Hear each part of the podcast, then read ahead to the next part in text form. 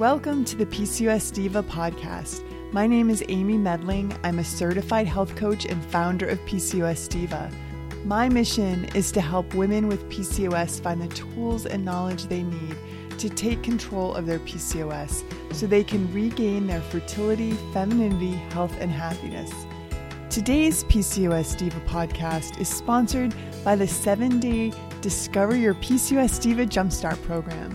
Jumpstart is the place to begin when you're ready to commit to yourself and jump into your healing journey. Learn step by step how diet, lifestyle, and mindset changes can get you on the right path. You'll be thrilled to feel your energy return, brain fog lift, acne begin to clear, and so much more. Visit P C O S Diva dot com slash jumpstart for more information and to get started today. If you haven't already, make sure you check out P C O S Diva dot com. There I offer tons of great free information about P C O S and how to develop your P C O S diet and lifestyle plan so you can begin to thrive like a P C O S diva. Look for me on iTunes, Facebook, Pinterest, and Instagram as well.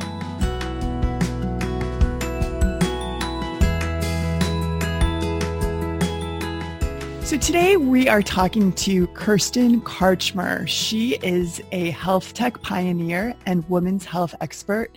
She's the founder and C E O of Brazen, and she is a leading women's health revolutionary committed to significantly improving the lives and clinical outcomes of women with P M S, menstrual cramps, P C O S, endometriosis, and infertility. And she's also the author of the new book, Seeing Red.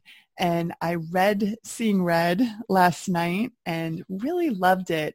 And I'm excited to have Kirsten on the podcast to talk about kind of her unique perspective about um, women's periods and how we can Uh, really take control of, of them in a greater way. And I think it, it, her message really fits well with the P C O S Diva message. So very excited to have you, Kirsten.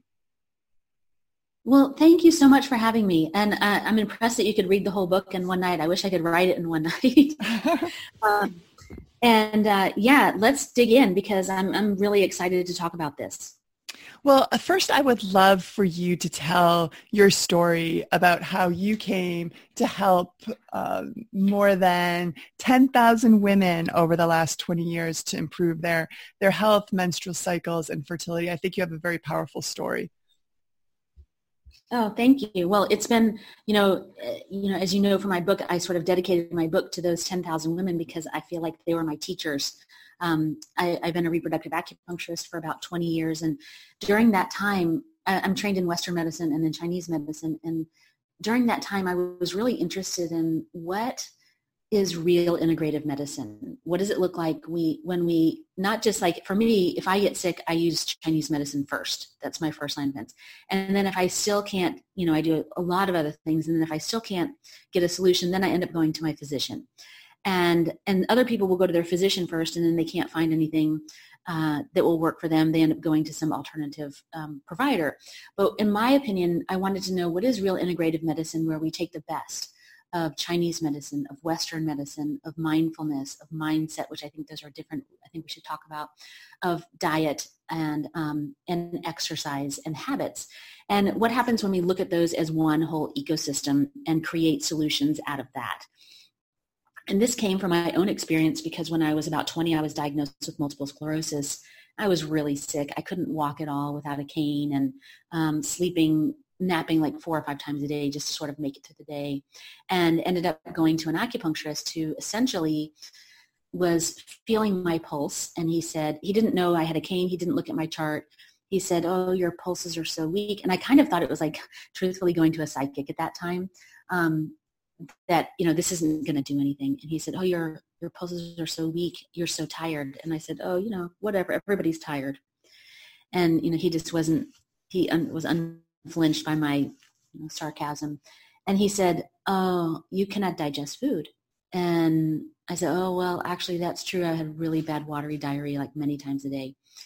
And I started thinking, hmm, how's this guy finding this from my pulse? Like this doesn't make any sense to me. And then he said, do you have muscle weakness? And I just sort of quickly turned Beavis and Butthead style and like looked at him like, how did you know that? And I said, actually, I have multiple sclerosis. And he started clapping. And he's like, oh, I'm so happy. This makes perfect sense, perfect sense. And I was like, how, what are you talking about? And what he said next was the beginning of just the, the change for me. So he said, you know, when you were born, your constitution or your body strength was really strong and you were really robust.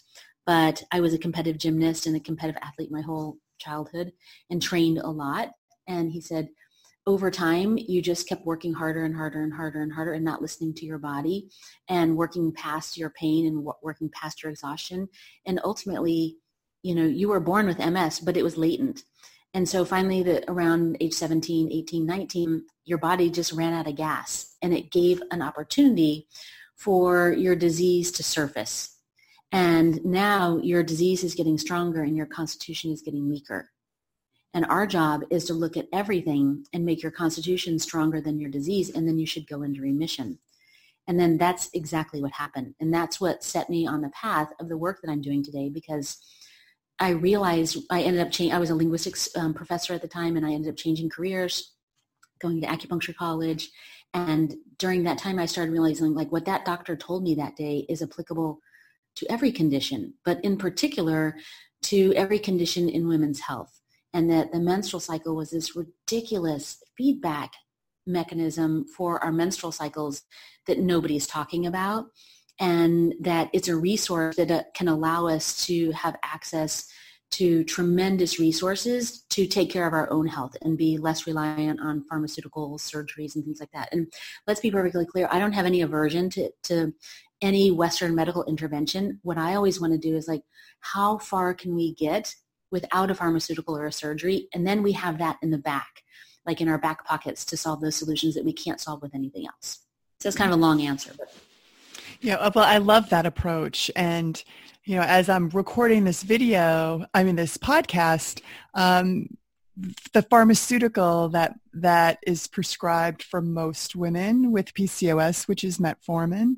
There's a scare mm-hmm. right now that there is, um, you know, possible cancer-causing substance in, in some of the um, formulations of metformin. So, you know, the pharmaceuticals aren't, um, you know, without their downsides as well. And and I, I agree with you that, you know, there's so much that we can do with lifestyle change, um, diet, exercise. And, and you talk about this in your book, which I loved, stress reduction, which sleep, which a lot of people don't talk about as being important for, you know, they kind of overlook the importance of sleep, um, mindset and mindfulness, which I definitely want to talk about later in the podcast.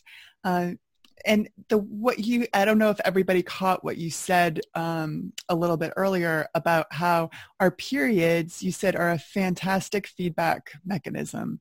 And I want you to kind of get into that and, and help us to reframe, you know, our periods as, uh, and, and, you know, our, especially women with P C O S, our irregular periods uh, as a, a feedback tool to help us uh as you say in the book, kind of biohack our health. Mm-hmm. Yeah. Well, I think that, you know, as you read in the book, I'm sure um, when I found out that literally eighty percent of women were reporting to their physicians last year, just in the U S alone, that's like eighty-two million women reported significant and life-interrupting menstrual pain and P M S, which many, many, many women with P C O S also have.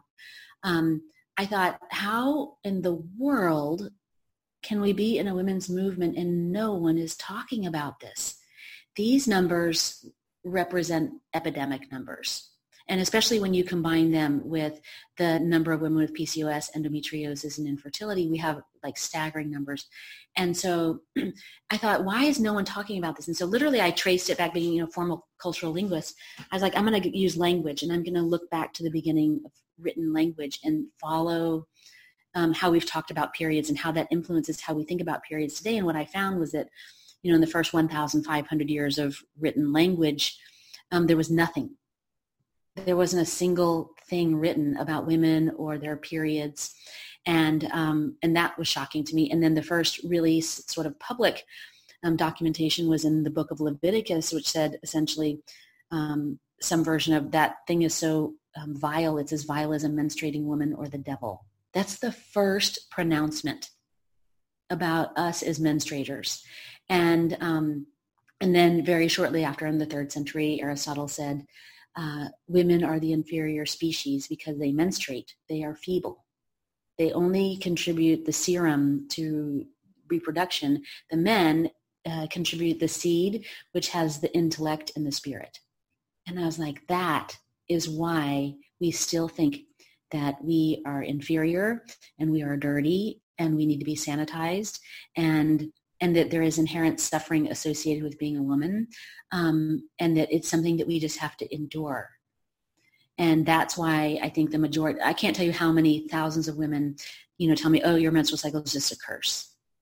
And I would say, you know, my work is to help people with periods understand, actually, your menstrual cycle is an instrument of unfair advantage over men. Yes. Mm-hmm. Because every month, like you can, you can find, like you can read my book and you can get some ideas about what to do for your P C O S, and you can talk to you, Amy, and get ideas about what to do.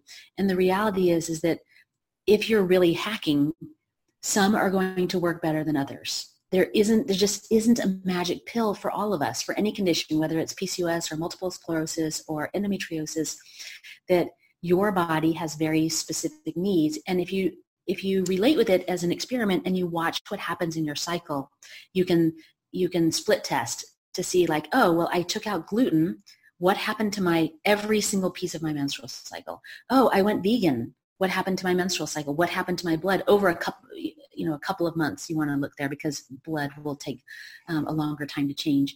And then you start to change the relationship with your menstrual cycle in that, oh, my menstrual cycle is just giving me information. And if your menstrual cycle is super out of whack, if your P C O S is really, really bad, then your body is basically screaming like, I need a different kind of care. Mm-hmm. And if you can approach it from that, you can approach it with self-love. As, yes. you, as if it was your child or your niece or your little cousin, and they're like, I need something. And you're like, baby, get in my lap and come here. Let's talk about it. Let's figure out what you need, and I'm going to get it for you. As opposed, like right now, what I see with so many women with P C O S are really at odds with their bodies because they can't lose weight. They can't control the acne. They can't control the facial hair. They feel really powerless. They're not ovulating. They feel like something's so broken. And that, like we were talking about it before the podcast, that's what starts to create this mindset around it that then makes it even harder to change anything.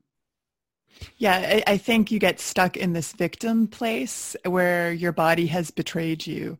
And I think that using your period, again, as you describe, a fantastic feedback tool, is is a great way to change that dynamic and that relationship. And I also want to second your your comment about how there's no magic pill, there's no magic bullet, and that everyone, you know, every woman with P C O S um, is unique, and there isn't one size fits all approach. Um, and one of the examples that you give in your book about using your period as a um, feedback tool is going vegan. And a lot of women ask me, you know, is is vegan the right way? Is the keto diet the right way? Um, you know, eliminating gluten or dairy, as you mentioned. And I think that your advice of trying it for a few months and then looking at your period and see, um, you know, is it are you becoming more regular? Uh, and and you know, I think some good information in your book was. Um, You talk about different types of, like, what what should a perfect period look like? Because I think that gives you some more information on um, looking for that right feedback. Yeah. So, you know, I always, I hate the idea of having sort of the right, the perfect, the, you know, the whatever, because I think that as, as women, we just are just stuck in this Um, crisis of trying to be right. Mm-hmm. Do you know what I mean? Like to oh, try yeah, to be skinny enough. Probably not the right pretty word. Enough. But, but, but I what should girl, you I don't move know towards? About, maybe what what do you want to yeah, start moving no, towards? No, I, yeah, I just you know I don't know a bet. I, I say the same thing, like the ideal, the optimal, the perfect, because it is it's the one that you want to shoot for. But I did just want to add that caveat that you know I think we have enough of trying to be something that we're not, and that is not this. We have to remember that if you look at health through the lens of Western medicine. Their job is to look for disease states and intervene with a variety of interventions, but primarily with pharmaceuticals, surgery, you know, there's a few other tricks. And if you look through it from the lens of traditional Chinese medicine, we're not looking for a disease. We're looking for anything that's outside of optimal, and then trying to understand how each of those symptoms are related to each other, and then deliver a, a, a solution that gets to all of it, such that the side effects, so say if you're anovulatory, instead of using metformin to try to regulate ovulation, we'd be like, well, what are the situations in which whatever what has to work so that ovulation will occur regularly? And let's fix those things and see what happens to ovulation. And then instead of having a once a month ovulation because of the metformin, you fix the underlying problem that was causing the anovulation in the first place. And much, much, much more importantly, this is the my biggest takeaway for this conversation, is that I have to remember that um, having P C O S increases women's risk for diabetes, significant risk for diabetes, heart disease, stroke, and some estrogen-dependent cancers. And um, that doesn't mean that that's something that you have to worry about, but it means that beyond just trying to have a regular cycle or lose weight or improve your, you know, if you're having acne, that the, this is an investment in your future long-term health to prevent you being one of the statistics of the one who's P, who's P C O S who, who gets those diseases. And so that means you have agency, right? Like I have hypothyroidism. And so not as serious as P C O S, but kind of a pain in the butt. But but the medication that you take for hypothyroidism, and because the thyroid regulates calcium, we're at significant risk for osteoporosis. And so what that means for me is I don't have to, not just like not sleeping, worrying about having a hip fracture in my sixties, but what it means is I'm hypervigilant about my diet and vitamin D because I know that I'm at risk. And so I want to be sure that if I'm going to take any extra steps in any direction, that I'm going to protect my bones at every cost. And the same thing with P C O S. And now I can't even remember what your question was. Oh, the perfect period. Yeah. Okay.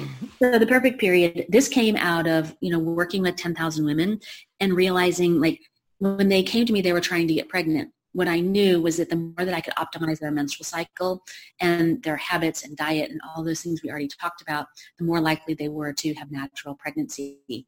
And what I found was that this particular menstrual cycle presentation was the one that when, when people's periods look like this, they get pregnant at a very high degree. In fact, in our clinical trial um, in women thirty-five to forty-one, when they even got sixty percent of the way to this ideal cycle, they increased the likelihood of getting pregnant by two hundred seventy-four percent. And that included women with P C O S and endometriosis and a host of other problems in addition to infertility. And so the ideal cycle is twenty-eight days long, ovulate on cycle day fourteen, have good cervical discharge, so it looks like egg white, stretchy and clear for one or two days, um, having no P M S whatsoever. That means no bloating, no breast changes, no um, acne, no mood changes, no fatigue, no insomnia or anxiety. Uh, and then once you start your period, having um, four days of bleeding, soaking a tampon or a pad every four hours, not more, not less, no cramping, no clotting, no spotting. And having basal temperatures that average around ninety-seven point two in the first fourteen days of the cycle and ninety-eight point two in the second fourteen days, so ovulation and menstruation. And so that's what you're shooting for. And can you comment about the color of the blood too? Oh, sure. Yeah, fresh red. Right. So, so, you know, the color of your menstrual blood can tell you so much about sort of what's happening. So the, you know, what you'll see is that often women who are eating a, vitamin, a vegan diet, because it's very hard to get vitamin B twelve if you're not eating any animal products. And it's, it's necessary to make blood to have B twelve in your diet. And as we know, supplementation is never as good as food. Uh, just doesn't even matter how high quality the supplement is. And um, and so like those women will often have more watery, pale, scantier bleeding because it's just not is, um, there's not enough nutrients to actually build a ton of red blood cells. So I, I thought that that was really interesting. You do a nice job in your book um, kind of breaking that information down, the, the different type of um, color blood that you might see. Uh, mm-hmm. I know a lot of women with P C O S talk about having, and I know I did when my P C O S was not um, managed, I had a lot of breakthrough brown bleeding in my cycle. Mm-hmm. maybe you could comment on that. So anytime that you're having, you know, any kind of brown, purple, black bleeding, typically what's happening is, is that the lining isn't being effectively released. Mm-hmm. So when you see like the basal body temperature charts of women with P C O S, often their their temperatures will be quite low. So instead of in the first fourteen days being ninety-seven point two, for most women, the problem is the temperatures get too high. But for women with P C O S, their temperatures will often be in the ninety-sixes. And even after ovulation, if if there's much of a surge, it sometimes won't even get to the ninety-sevens, much less the ninety-eights. And, you know, you think about it, when you're cold, everything gets constricted. So if I take you and put you into those cryo tanks, right, where the like, like freezes you for three minutes, um, what happens to your body? Everything constricts. The blood vessels constrict. You bring your arms up to your chest and you're like, oh, I feel so cold. Even your vocal cords get tight. And so when your body temperature is a little bit low, even the vessels, the blood vessels start to constrict a little bit, which then inhibits the blood flow through the femoral artery, through the uterine artery, through the blood supplied to the uterine wall. And so then the blood is, is you know, it's a Chinese medicine term, sort of gets stuck. And so instead of being fresh red and flowing, it gets more purple, it gets more brown. And then when it's time to discharge it during menstruation or between cycles, if you're having breakthrough bleeding, um, that blood is old and stuck because of that lower body temperature. Mm-hmm. So part of, so like while there are great herbs in Chinese medicine to dissolve all that dark blood, which is, I don't know how else to resolve that. Um, the, the actual like getting to the root problem is identifying is actually a problem with temperatures being too low and helping raise the body temperature. That can be profoundly game changing because as you raise the temperature, you actually start improving the metabolism. Your body temperature, if you think about it, is your spark plug. And if your temperature is really low, your spark plug doesn't have a great spark to it. And in order to catalyze food into energy, you need fire. So just, just like if you went and got a Maserati today, but you went to Walmart to get your spark plug, and it was an old Walmart spark plug. The car is fantastic about high-octane gas, gas, and it means you're eating a great diet. But if the spark is low, you can't catalyze it into energy, and you can't use that to make blood. So you like to raise body temperature with the help of Chinese herbs?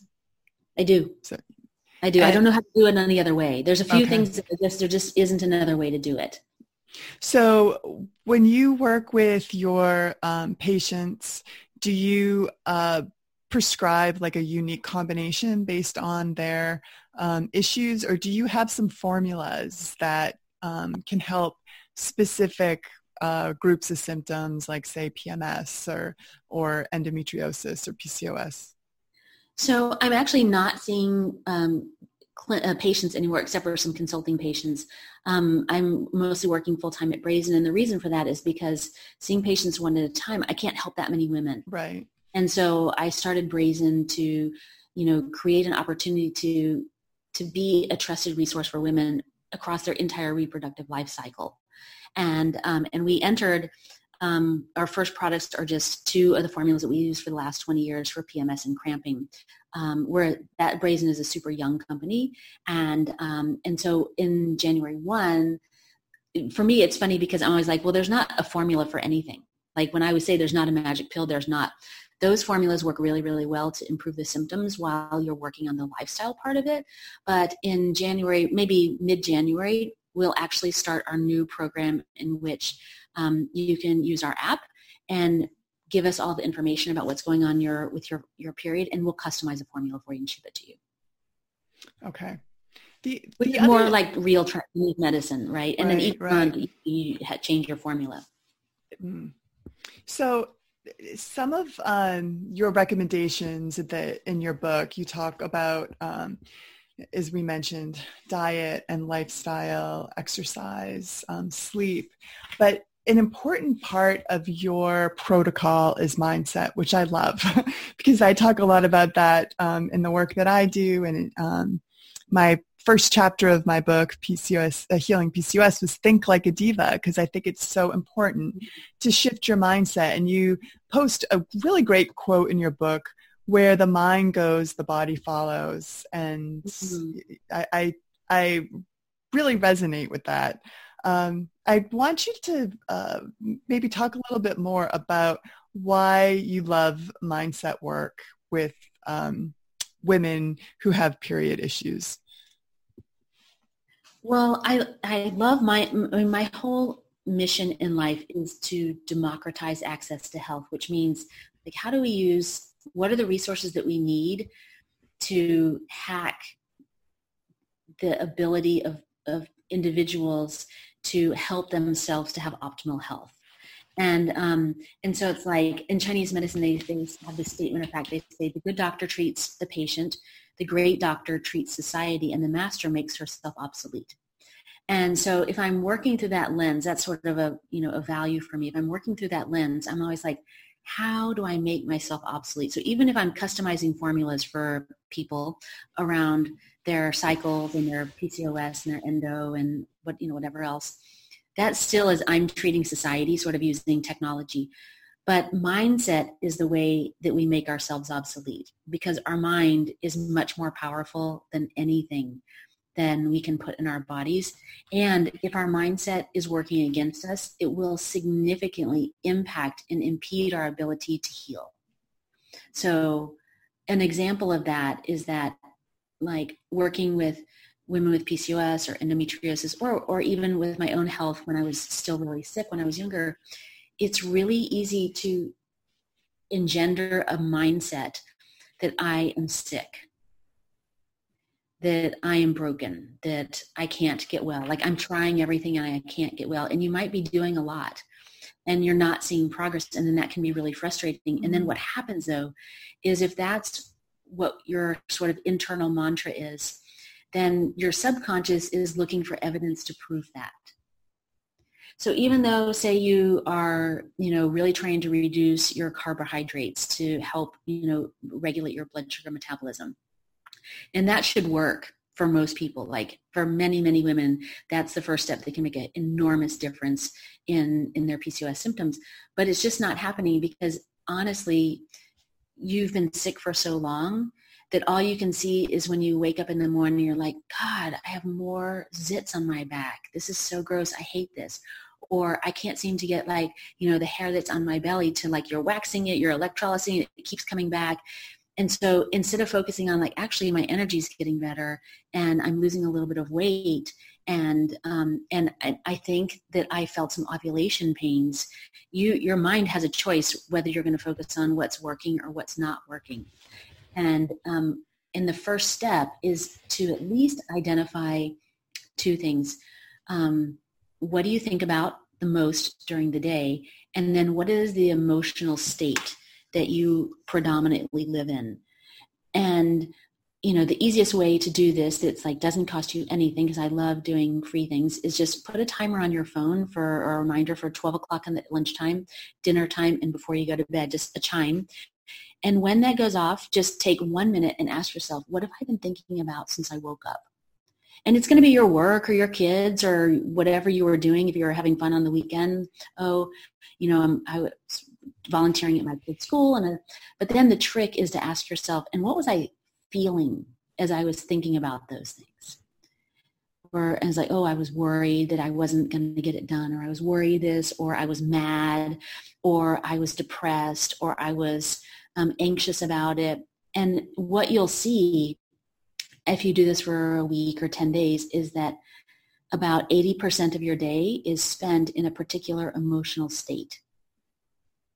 And those emotional states are typically how you evolved since you were born until now to survive. Right. And, um, but we have to remember that those, those emotional states, each emotion, every time you feel that emotion triggers a chemical, you know, stimuli in your body. So if you get really scared, right, you, you dump a bunch of adrenaline in your situation, in your, into your body. And if you do that all day long, if you get afraid, afraid, afraid, adrenaline, adrenaline, adrenaline, adrenaline, over time you start, your body starts being addicted to that stimulus. And so when you're not afraid, your subconscious is wandering around going, hmm, what should I do to create a situation where I can get startled or I can be scared so I can get some more adrenaline? And especially for women with P C O S, this is terrible because adrenaline, you know, the downstream from that is cortisol. The downstream from that is belly fat the downstream from that, not from belly fat, from the cortisol, is inversely low progesterone levels, which we know is a problem in P C O S. And so, you know, so many people say, like, you just need to have, like, say an affirmation five times a day, like, I am whatever.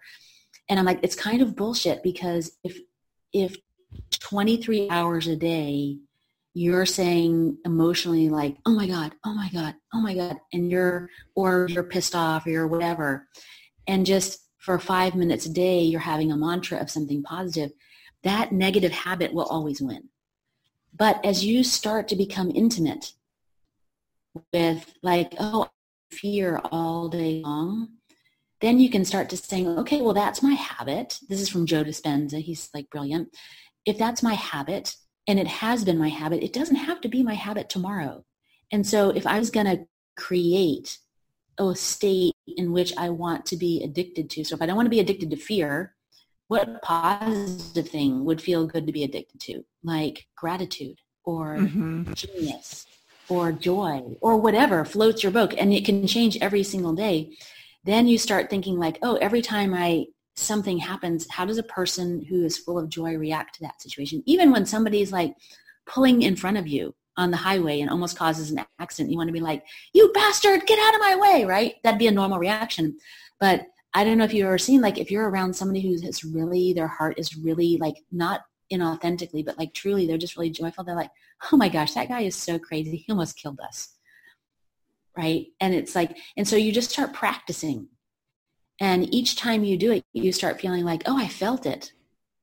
I felt that other dump, you know. Yeah. And, and I think it's so, well, I loved what you, you said. And as I'm, I'm listening, I'm thinking, I'm definitely a worrier. So it's fear, you know, I, and if once there's something mm-hmm. that's kind of um, been taken care of, I find the next thing to worry about. Um, so I've found that gratitude helps me break that cycle, but I think you're right about just saying affirmations without the feeling piece is not all that effective. Yeah. You have to get in touch with that sort of opposite feeling. Um, and, you know, I, I love the idea of becoming aware first. You have to, I think, setting your alarm on your phone to see what, what are those predominant feelings that you're feeling throughout the day. Um, great advice. Yeah, because they're, they're habits that you had. I mean, and the trick is to um, be gentle to yourself and remember that however old you are, you've been having this habit for mm-hmm. twenty, thirty, forty years. And untangling it is going to take some time. It's attention. And so you just have to make it a priority. You have to put on your calendar just to remind yourself a lot to keep checking in. What's my emotional state been? And, and keep reminding yourself, keep inventing, like, what do I want to be addicted to? And I like what you said about, you know, people say, oh, well, when they do their gratitude practice, if they're doing one, they'll say, okay, well, I'm really grateful for my kids and I'm really grateful I have a great job. But you can tell that it's in their head. And what you want to do in order to addict yourself to gratitude is you have to get present to the feeling of gratitude in your body. Like, I have a little five-pound chihuahua that I love more than just about anything in the universe, except for my children. She is just the sweetest little lady. And when I do my meditation every day, she always comes and gets in my lap. And what's funny is she sits perfectly still the whole time. She just does not even move at all. And at the end, I always just look down with her, and I feel so much gratitude. I almost want to cry. And that seems so stupid. Like, it's just like your little dog. But I'm like, you are just such a blessing in my life. And I just feel – and so I use her – is my entry into feeling gratitude. And then I start thinking about other things, like what beautiful work I get to do and what a beautiful home that I get to live in and how many amazing, beautiful people are in my life, and so on and so on. And so sometimes you have to find something that kind of sucker punches you to get you into, like, the, the, the heart space, as opposed to just, like, making a list, like, I'm thankful for this chocolate cake that I had for breakfast. And really, like, wait until you put the chocolate cake into your mouth and you're like, dang, that tastes so good. And then you're like, oh, I feel so grateful for this. And that is where you start the addiction process to the right thing, except for the sugar. Oh, I love that. I there was another powerful uh, story that you told in the book that I, you know, I, I, I when I go through a book, I underline and star, and um, I have about five stars next to it, and it's The Candle Story. And I'm going to kind of let you take it, take it from there and just tell our listeners your candle story. I think it's very powerful. Uh, yeah, I would love to tell. This is one of my favorite stories because, you know, like what we talked about before is so often we just think that mindfulness and mindset part is like the extra fluff part. And so many women that I've worked with for so many years, they're like, I'm like, are you doing the mindfulness? Are you doing the, you know, blah, blah, blah. And like, oh yeah, I, I forgot about that. I forgot about that. You know, it's like, you can tell it's just not. And so then I tell them this particular story, and then that usually really helps inspire them to be mindful about their mind. And so I was at this, I don't even know where I was. It was a long ago, um, a workshop, and the speaker came up and he was talking about the power of your mind and things like that. He said, He goes, I wanted to start off this workshop with a meditation. And so I want everybody to get like really quiet and just relax. And he's like, and what we're going to do is you're going to breathe in through your nose and out through your mouth, in through the nose. And I want you to light a candle right in front of you. And as you breathe in and you look at the candle, I want you to imagine that you're breathing in the most insidious bone cancer. Really breathe it in. I mean, and as you exhale, imagine it's like wildflowers, wildfire spreading through your bones as you exhale. Bone cancer everywhere. Breathe in, bone cancer.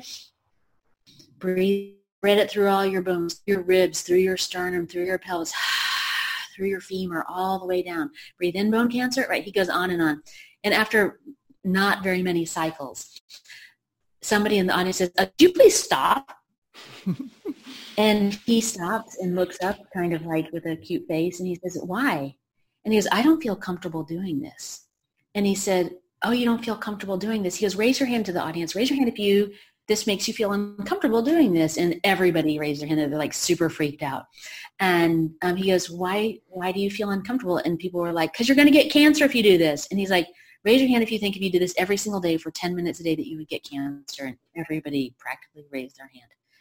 And he said, that is so fascinating. He goes, tell me this. He goes, raise your hand if you think if you meditated for ten minutes a day, that when you breathed in, you breathed in perfect health, that every cell with the light of the universe became transformed into perfect perfection. And as you breathed out, you spread that light through every cell, bone, tissue, organ in your body. And at the end of the meditation, everything was reset as perfect. You did that every single day for ten minutes.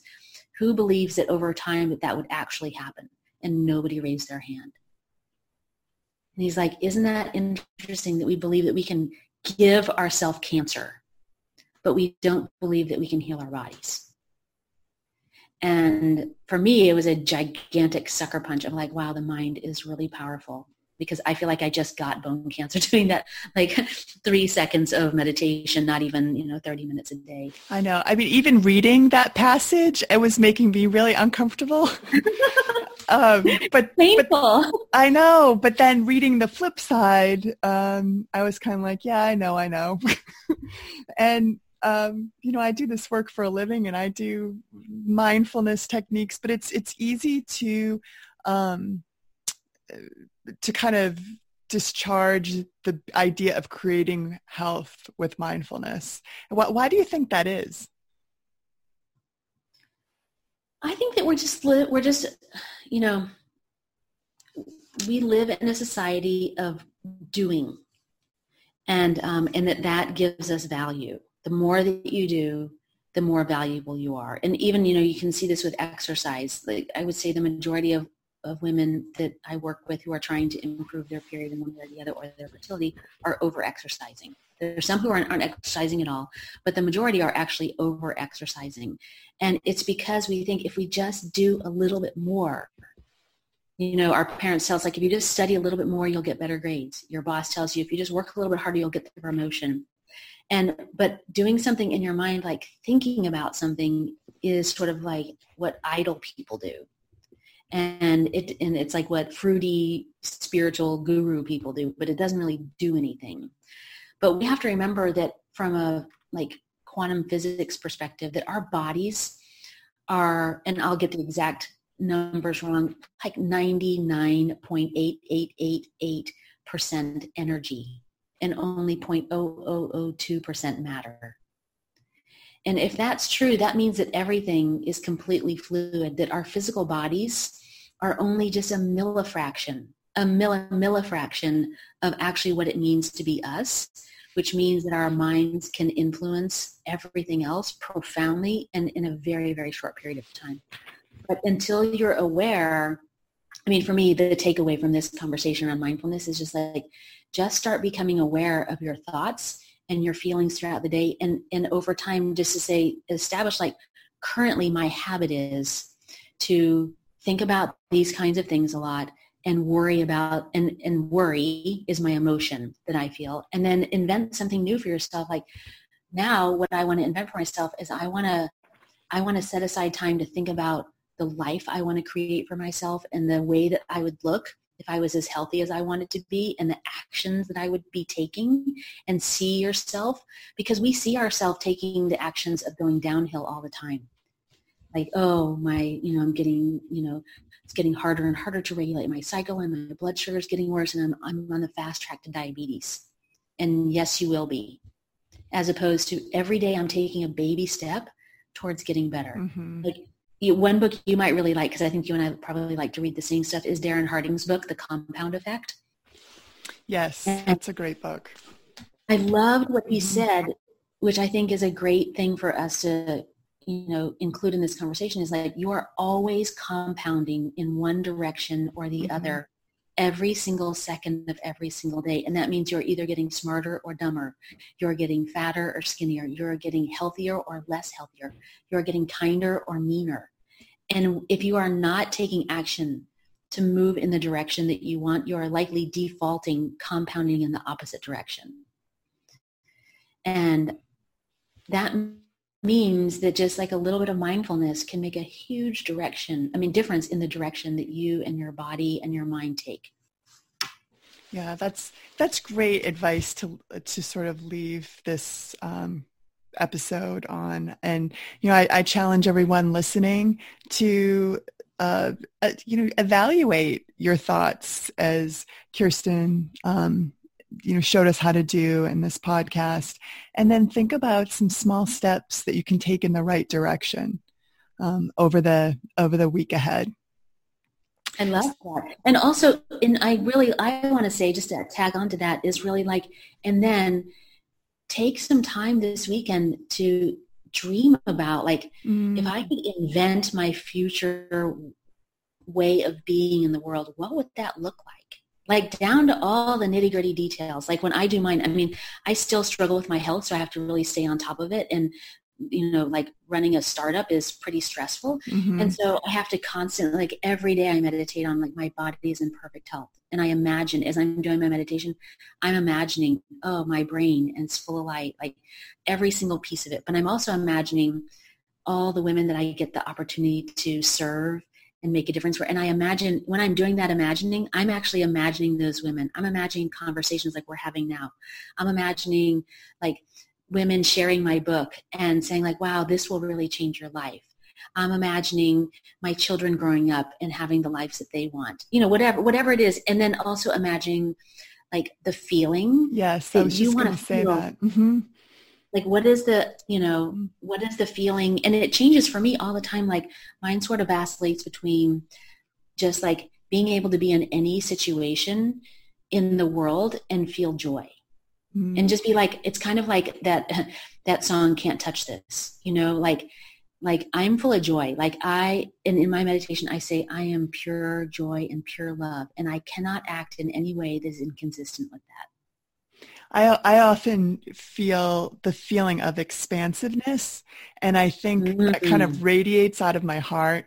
And for me, it's kind of like, like not playing small and going into that fear-based sort of feelings, but opening up and, and living the life that I was meant to live without that fear-based, or without P C O S holding me back. Um, yeah.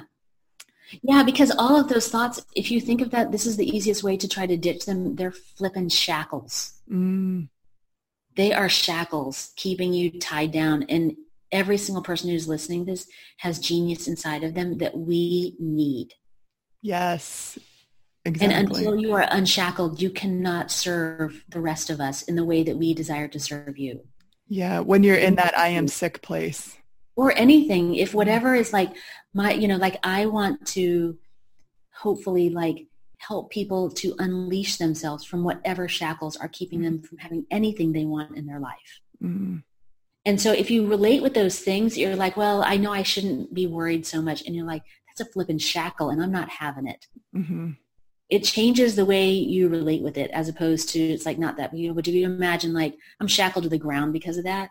Nobody wants that. And so it makes it easier for you to use your mind to get your booty in gear. Mm-hmm. I love that. I'm going to, I'm going to share that idea with my son. He's been struggling with some um, self-doubt on the basketball court. And, oh. you know, I'm going to say that it, it's a shackle and, and, um, you know, you've got to tell that shackle to go away yeah, and release mean, itself. I know it's great. Yeah. I mean, and, and, you know, I always encourage people to be like, be grateful for whatever is like, you know, I always say having M S was the best thing that ever happened to me because I learned what it meant to be a very, very sick person. And because of that, I did the work that I did in my clinical mm-hmm. career to get to today. Mm-hmm. And so it was a shackle for a long time. But when you can say like, okay, you know, P C O S, you have really been a shackle for me and I have given you the power to shackle me. But now I'm taking it back. Mm. I'm going to get liberated.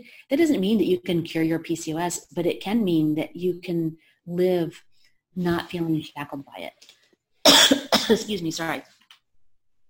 Well, this has been such a great conversation. I, I thank you so much for coming on. Um, if I, I really encourage uh, divas listening to pick up a copy of Kirsten's Uh, book, Seeing Red, and uh, that's available on Amazon. Uh, and you also need to check out her her website as well. We will have it in the show notes, um, Brazen, and and her um, different Chinese medicine formulas for, for P M S.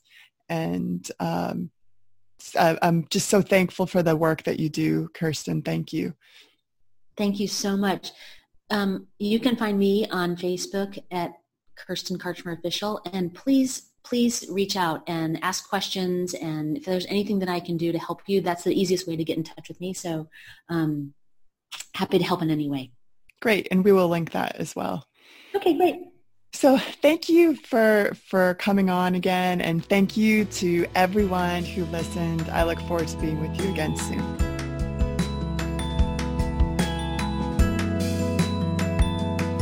That wraps up our podcast today. Thank you so much for joining us on the P C O S Diva podcast. I hope you enjoyed it. And if you liked this episode, remember to subscribe to P C O S Diva on iTunes or wherever else you may be listening to this show. And if you have a minute, please leave me a quick review on iTunes because I love to hear from you. If you think someone else might benefit from this free podcast, please take a minute to share it with a friend or family member so she can benefit from it too. And don't forget to sign up for my free weekly newsletter. Just enter your email at P C O S Diva dot com to get instant access and make sure you never miss a future podcast. This is Amy Medling, wishing you good health. Bye-bye.